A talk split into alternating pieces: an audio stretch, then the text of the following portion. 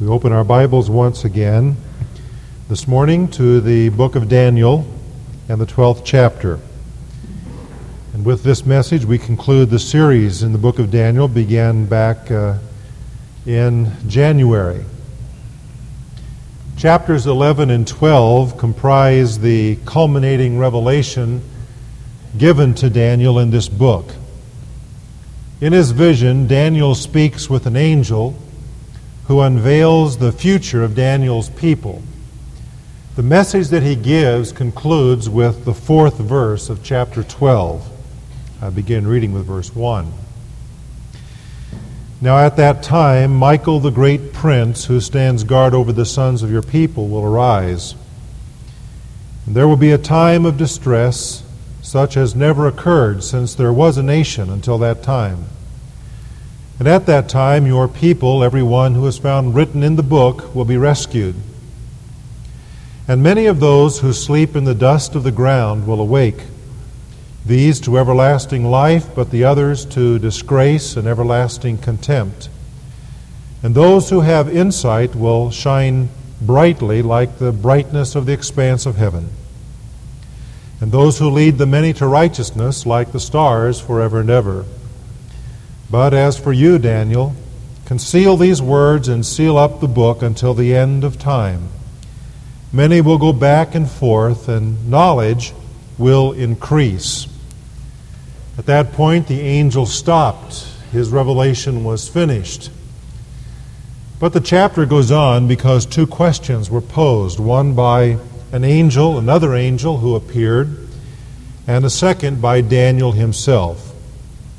The response to these two questions then brings to a close this prophetic book of the Old Testament. As chapter 12 opens, keep in mind that the same period is in view as in the last part of chapter 11. You'll recall in verse 36 of chapter 11, it describes this period of time as the indignation and again in verse 40, it speaks of it as the end time. Now in chapter 12, the words go on. Now at that time, Michael, the great prince. And again in the verse, that time, until that time, and at that time, your people. And so the same period is in view. It is the period that we call the tribulation that 70th week of Daniel, that period of seven years of trial that is yet to come upon the earth. Also, keep in mind that revelation of the Bible is progressive. That is, it unfolds to our understanding. No doctrine is found isolated in one text or is fully revealed in a single place doctrine unfolds to our understanding throughout the flow of Scripture. And so the pieces of information that are given to Daniel are fitted into place as one studies later disclosures of God, especially those in the book of the Revelation, which concludes the New Testament. And so this morning we're going to turn back and forth from Daniel to Revelation to attempt to fit into place the pieces of information that are given to us here in the book of Daniel. That is, to fit them into place in the total spectrum of future events. Our text tells us what the end time holds in store. We notice in the first place that the end of time holds in store distress. You will notice in verse 1 it speaks of a time of distress, such as never occurred since there was a nation until that time. Now let that sink down for just a moment when you realize the despots that have ruled in our century alone. You think of an Idi Amin in Uganda, or Hitler in Europe, or Mussolini in the southern part of Europe, down into Africa. Or you consider a Stalin in Russia and how ruthlessly they ruled, and what times of terror and suffering they brought upon mankind. But the Bible says there is a time of distress coming that cannot even be compared to those people. It will be a time of distress not limited to one nation or one continent, but a time of distress for the whole earth. Jesus Christ spoke of this time in similar words in Matthew 24 21 when he said, Then there will be great tribulation, such as has not occurred since the beginning of the world until now, nor ever shall. This will be distress for the whole world. It will be a time of unprecedented suffering due to the judgment that God will pour out upon a Christ rejecting humanity. But it will be especially a time of suffering for the dear Jewish people. For as a nation, they will be persecuted. There will come in this time of the tribulation a supernaturally induced attempt to exterminate them. I believe we saw one in World War II. I believe that Hitler was motivated and stimulated in his hatred of the Jews by demons, by Satan himself. But he did not get very far. He killed many millions of them, but he did not exterminate the nation. He went insane and mad in his hatred for them and in his obedience to the devil. And as a result, ended his own life, as far as we know, in a bunker. But there is one who is coming in the footsteps of Hitler in the end of time who will bring terrible suffering to the Jewish people as he seeks to literally exterminate them from the face of the earth. This is a fact that is revealed also in the New Testament in the book of Revelation. I invite you to turn to that last book of the New Testament in the 12th chapter. This is a chapter that is highly symbolic, but it's not difficult to understand.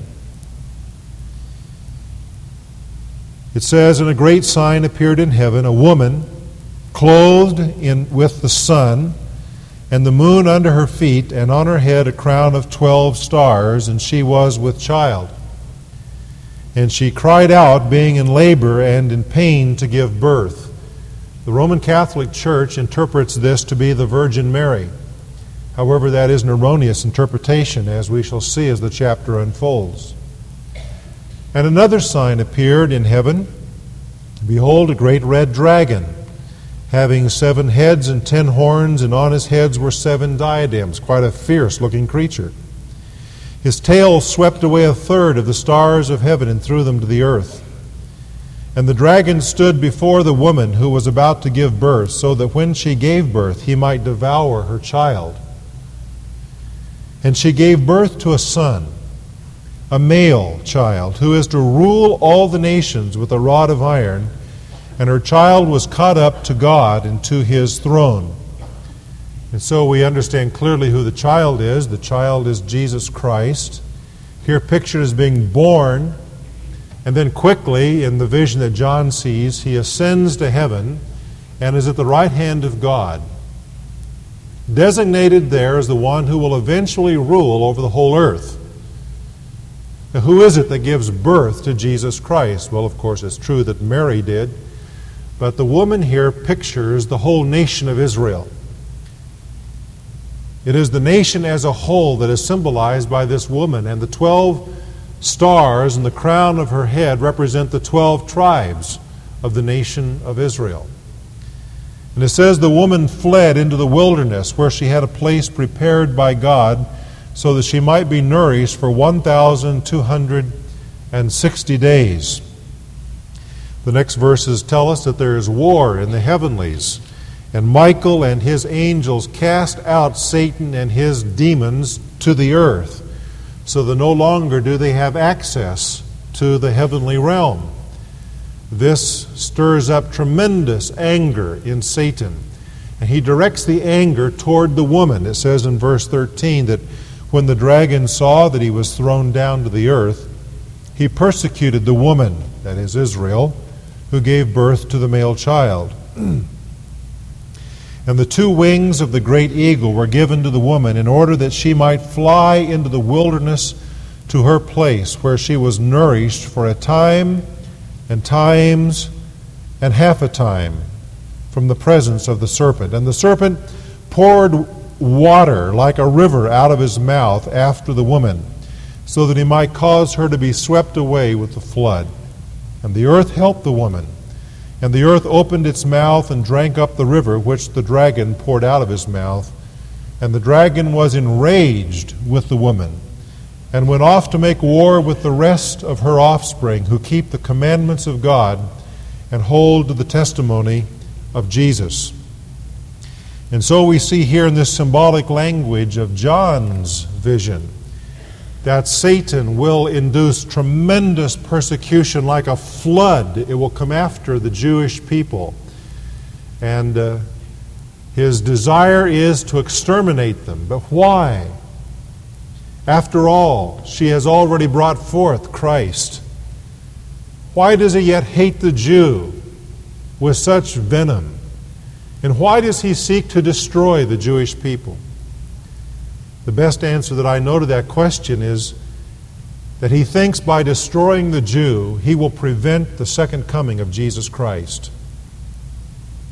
For he knows that when Christ comes, he will rule over the nation of Israel.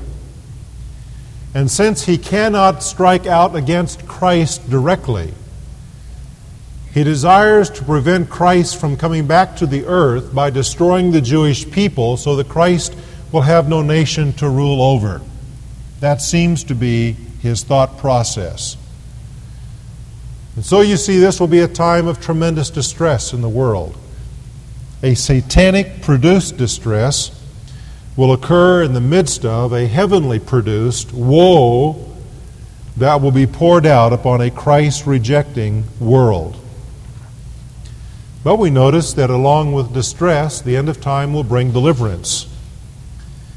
Deliverance for the people of God as a whole, not for each individual.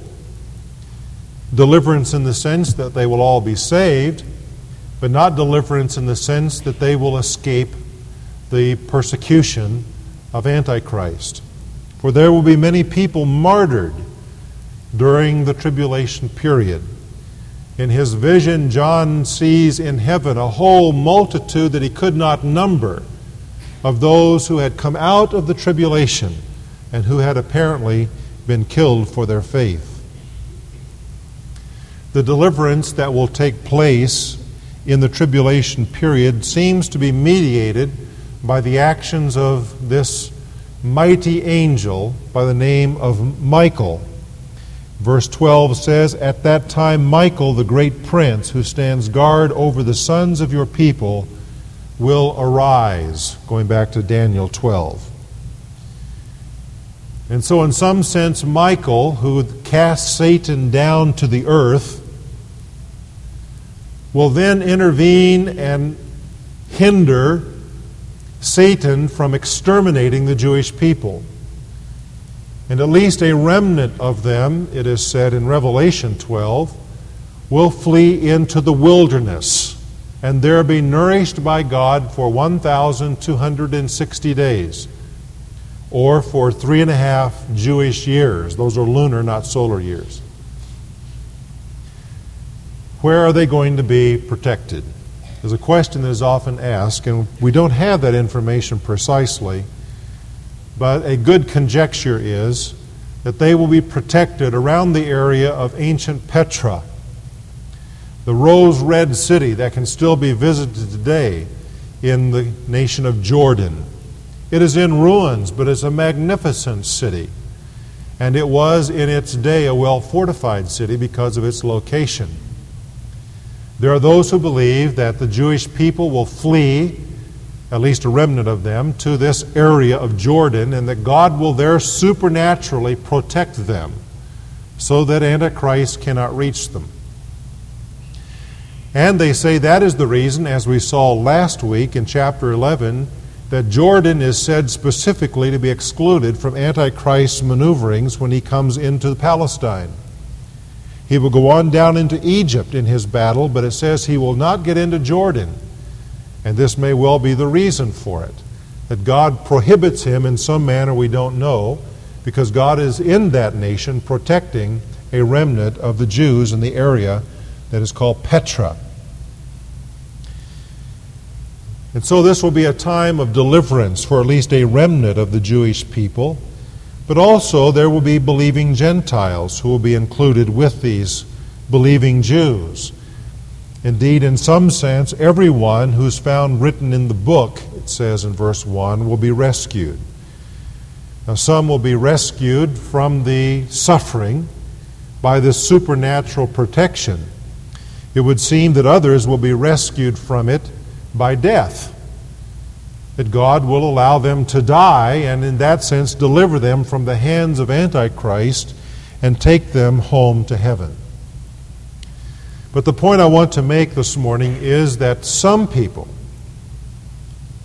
believers, will be protected and will survive through the tribulation period and will enter into the kingdom of Christ in their natural bodies.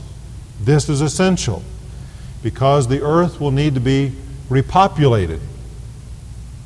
Most of the population of the world will die in the tribulation. And so the earth will need to be repopulated. And uh, it is only people in their natural bodies who will be able to do that. Now, that ties together with something I want to talk about in tonight's message. So I invite you to tuck that away in some corner of your mind where you can retrieve it, and we'll pick it back out tonight and tie it into tonight's message as to why Jesus Christ must come back before the tribulation. There is also found in our text something else that will take place in the end of time. We have seen distress, great distress. We have seen deliverance. And now we notice that it will also be a time of destiny. And that is described in verse, verses 2 and 3 in a couple of ways. It's described as physical resurrection, and it's described as reward for those who are faithful. Notice in verse 2 that there are those who sleep in the dust who will awake. This is a future resurrection, and it is an Old Testament reference to the fact that someday there will be a resurrection from the dead. But notice that Daniel speaks about two distinct groups.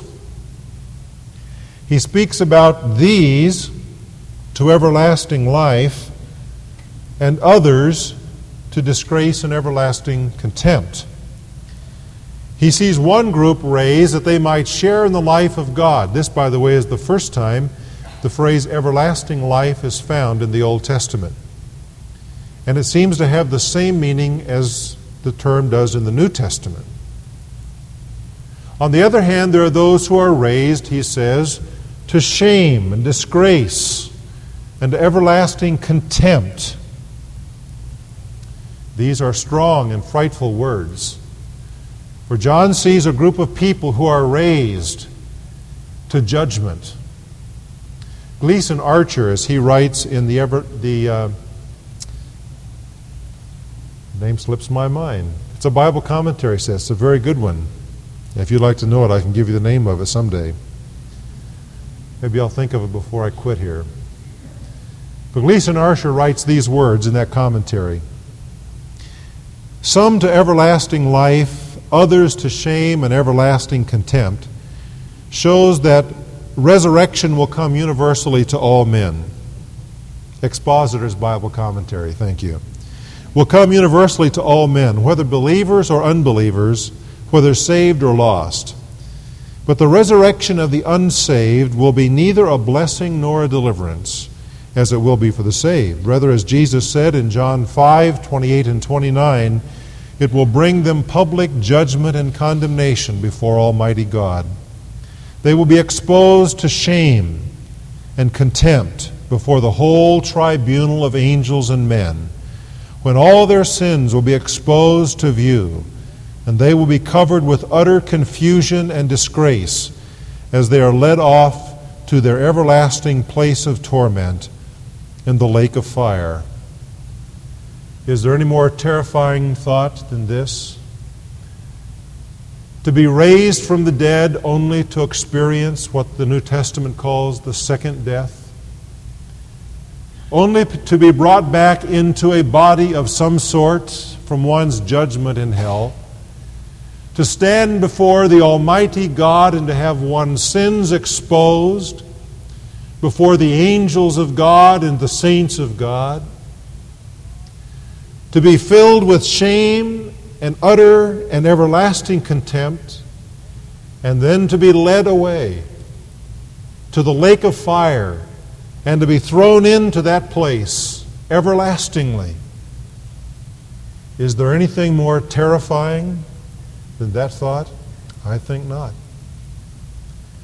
You see, Daniel looks ahead and he sees in, through this revelation given by the angel that there is a resurrection coming for everyone. For those who are saved, it will be to everlasting life. But to those who are lost, it will be to everlasting judgment. But he goes on in verse 3 to say that regarding those who are saved, there's a reward that awaits them. That's part of their destiny. He says, Those who have insight will shine brightly like the brightness of the expanse of heaven and those who lead the many to righteousness, like the stars forever. Those who have insight or who are wise are, according to Leon Wood in his commentary, those in, with the knowledge of God and His will. Charles Ryrie says they are those who see through Antichrist's deception. The point is that these are the saved. Those who have insight are those who are the saved of God. And these saved of God, it says in verse 3, go out and lead many to righteousness. That is, they are interested in persuading others to come to faith in the living God. Now, that is, ladies and gentlemen, our call in this age. But it will likewise be the responsibility of those living in the tribulation time not only to be saved themselves, but to go out and seek others that they also might come to faith in Christ, be brought to righteousness. Now he says, Those who are saved will shine like the brightness of the heavens, just as the stars shine out against the black expanse of space.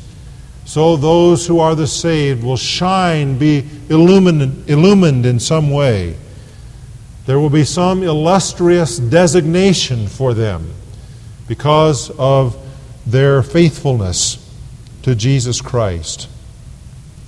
And so we see the end of time will bring distress, it will bring deliverance, and it will bring destiny.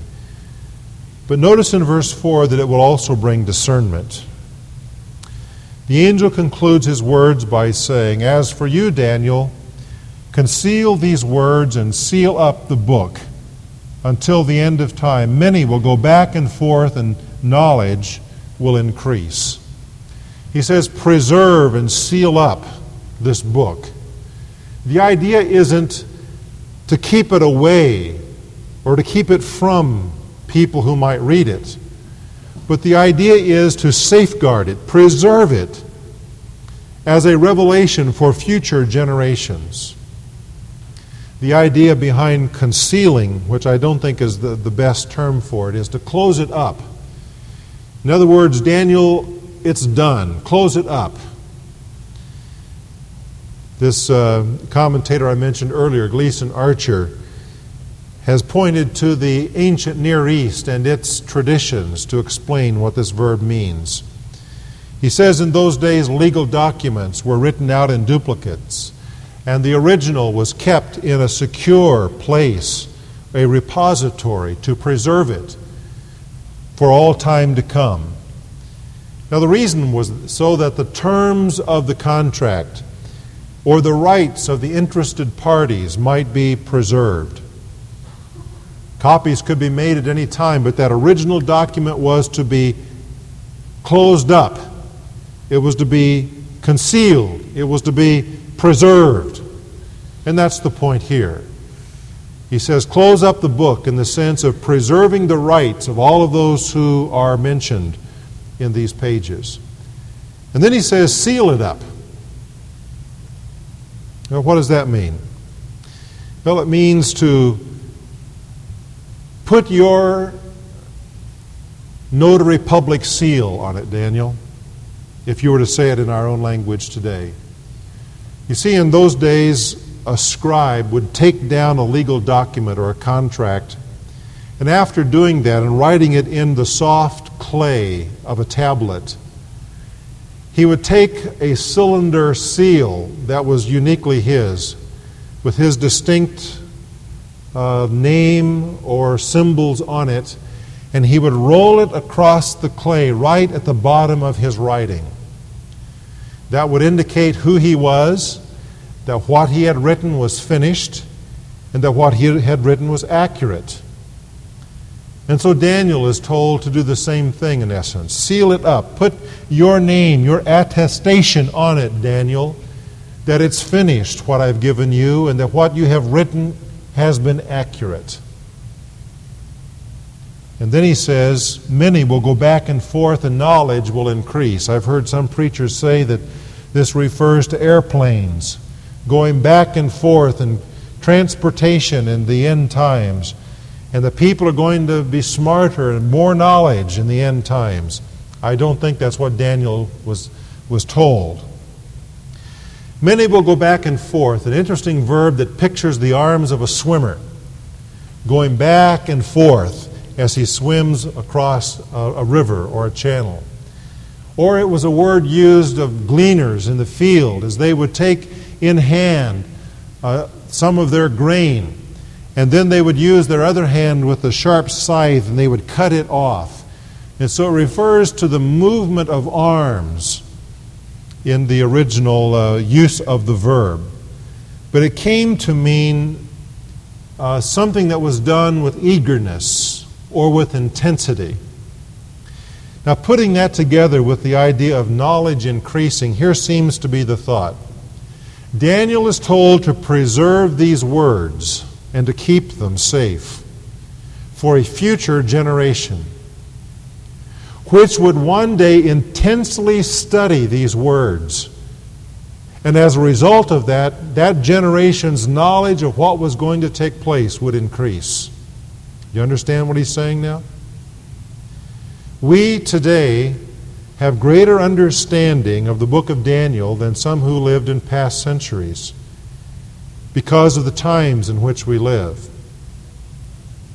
But that generation that lives in the tribulation will be able to go to the book of Daniel with scrutiny and intense study, and by doing so, will have greater knowledge than we have of what Daniel wrote in these pages.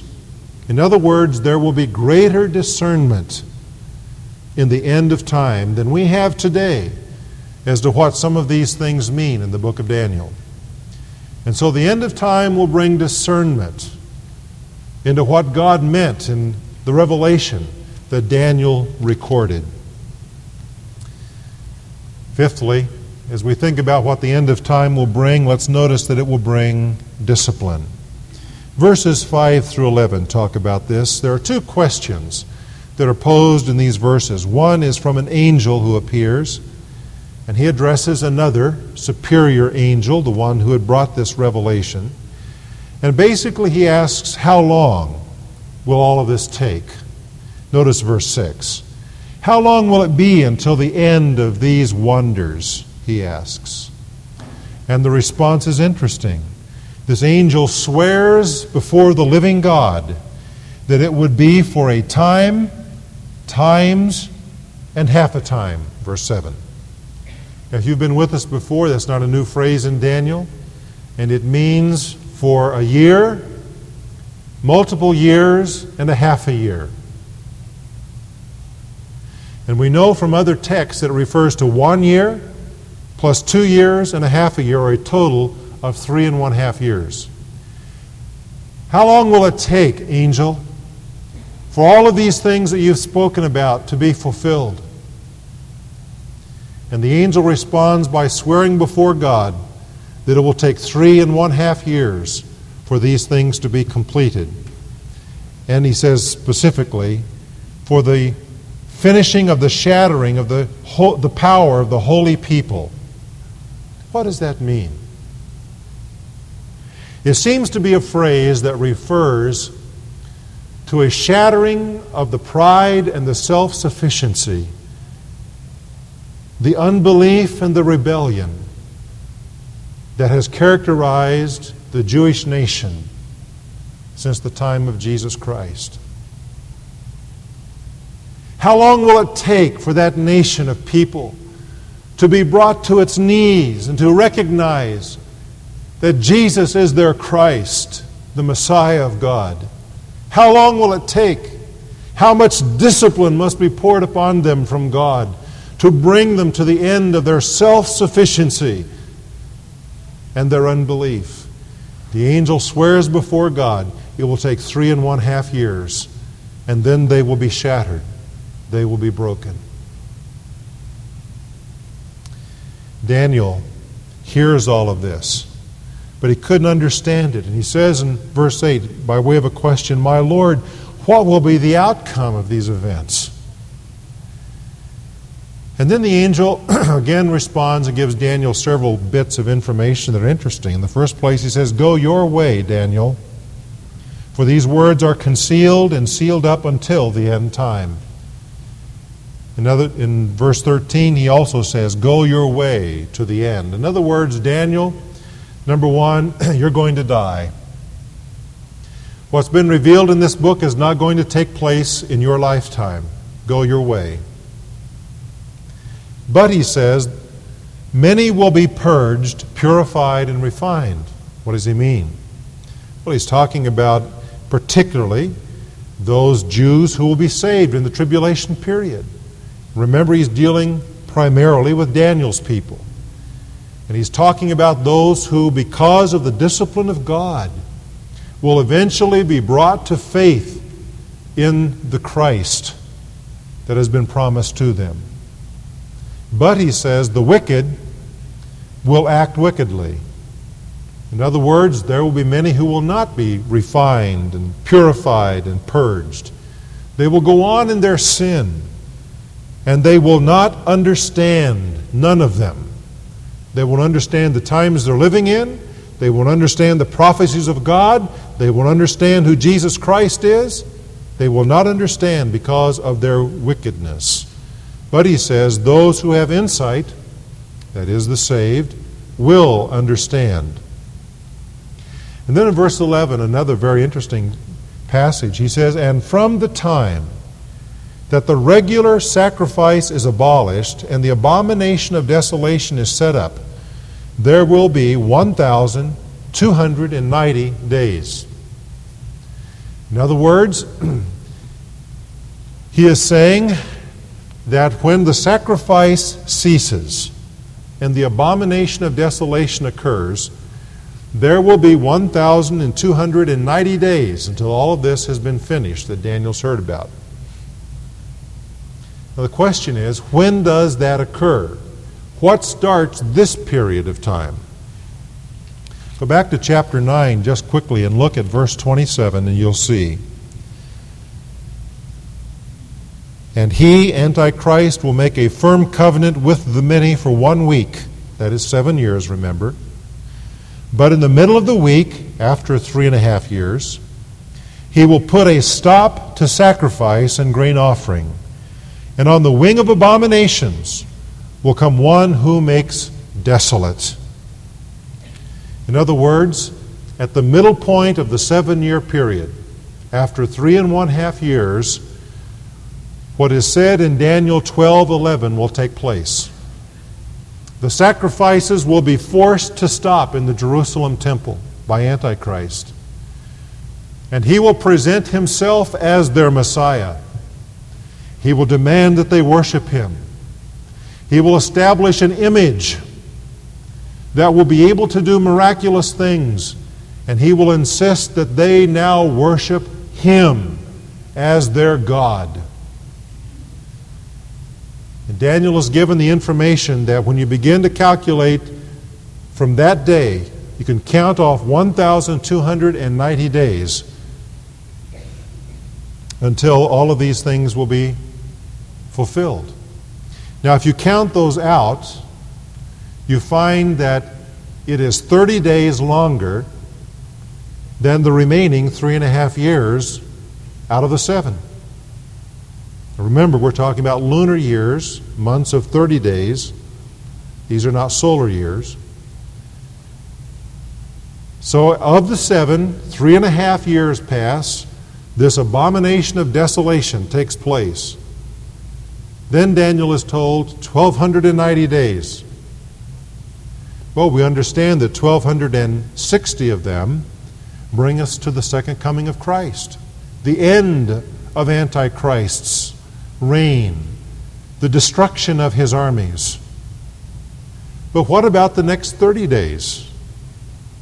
Well, Bible scholars debate that back and forth, but I think the best answer is that the next 30 days after the return of Jesus Christ are days when the judgments will take place.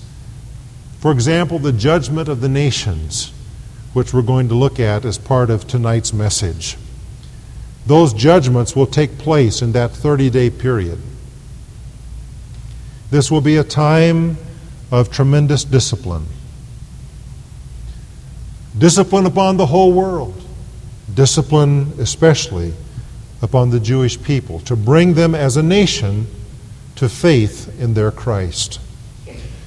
But notice finally that this, the end of time, will be a time of delight, verses 12 and 13. It says, How blessed is he who keeps waiting and attains to the 1,335 days. Oh, no, not another day, period of time, of days, yes. Another one. How does this play together with the 1,290 in the previous verse? Well, it includes those days and goes beyond them by another 45. You notice that? Beyond the 1,290, it says that something very blessed is going to take place 45 days after that. The question is, what? He says, Blessed is he who keeps waiting and attains to that time. Well, he is talking about the inauguration of the kingdom of Jesus Christ when Jesus Christ will be officially coronated and his government will be established over the whole earth. But we ask the question why another 45 days beyond the 30 days of judgment? Perhaps the best answer for that, at least that I've seen, and those in the tribulation will understand this more clearly perhaps than we today. But I think the best answer I've seen is that these final 45 days will be used to organize the monarchy of Christ. Officials will need to be appointed. Assignments will be given to the saints for ruling over Christ's kingdom. And it will take that long for everything in the government to be put into place. And then Jesus Christ will be inaugurated, and the 1,000 year reign of Christ will officially begin. And the angel says, How blessed is the one who attains to that day. But he says in verse 13, As for you, go your way to the end.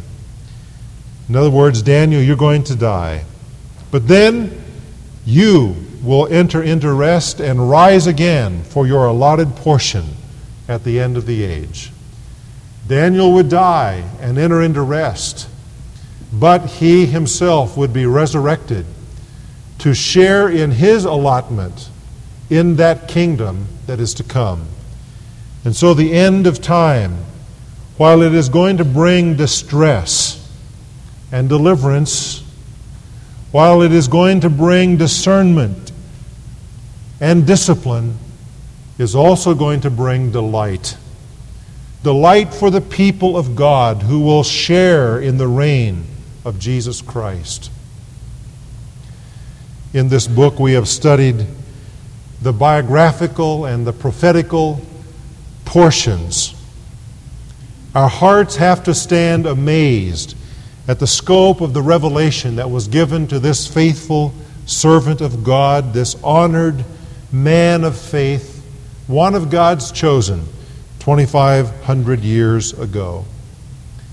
You and I in 1990 follow in the footsteps of people like Daniel. People have, who have stood tall for the truth of God and who have served God with integrity and righteousness in their generation.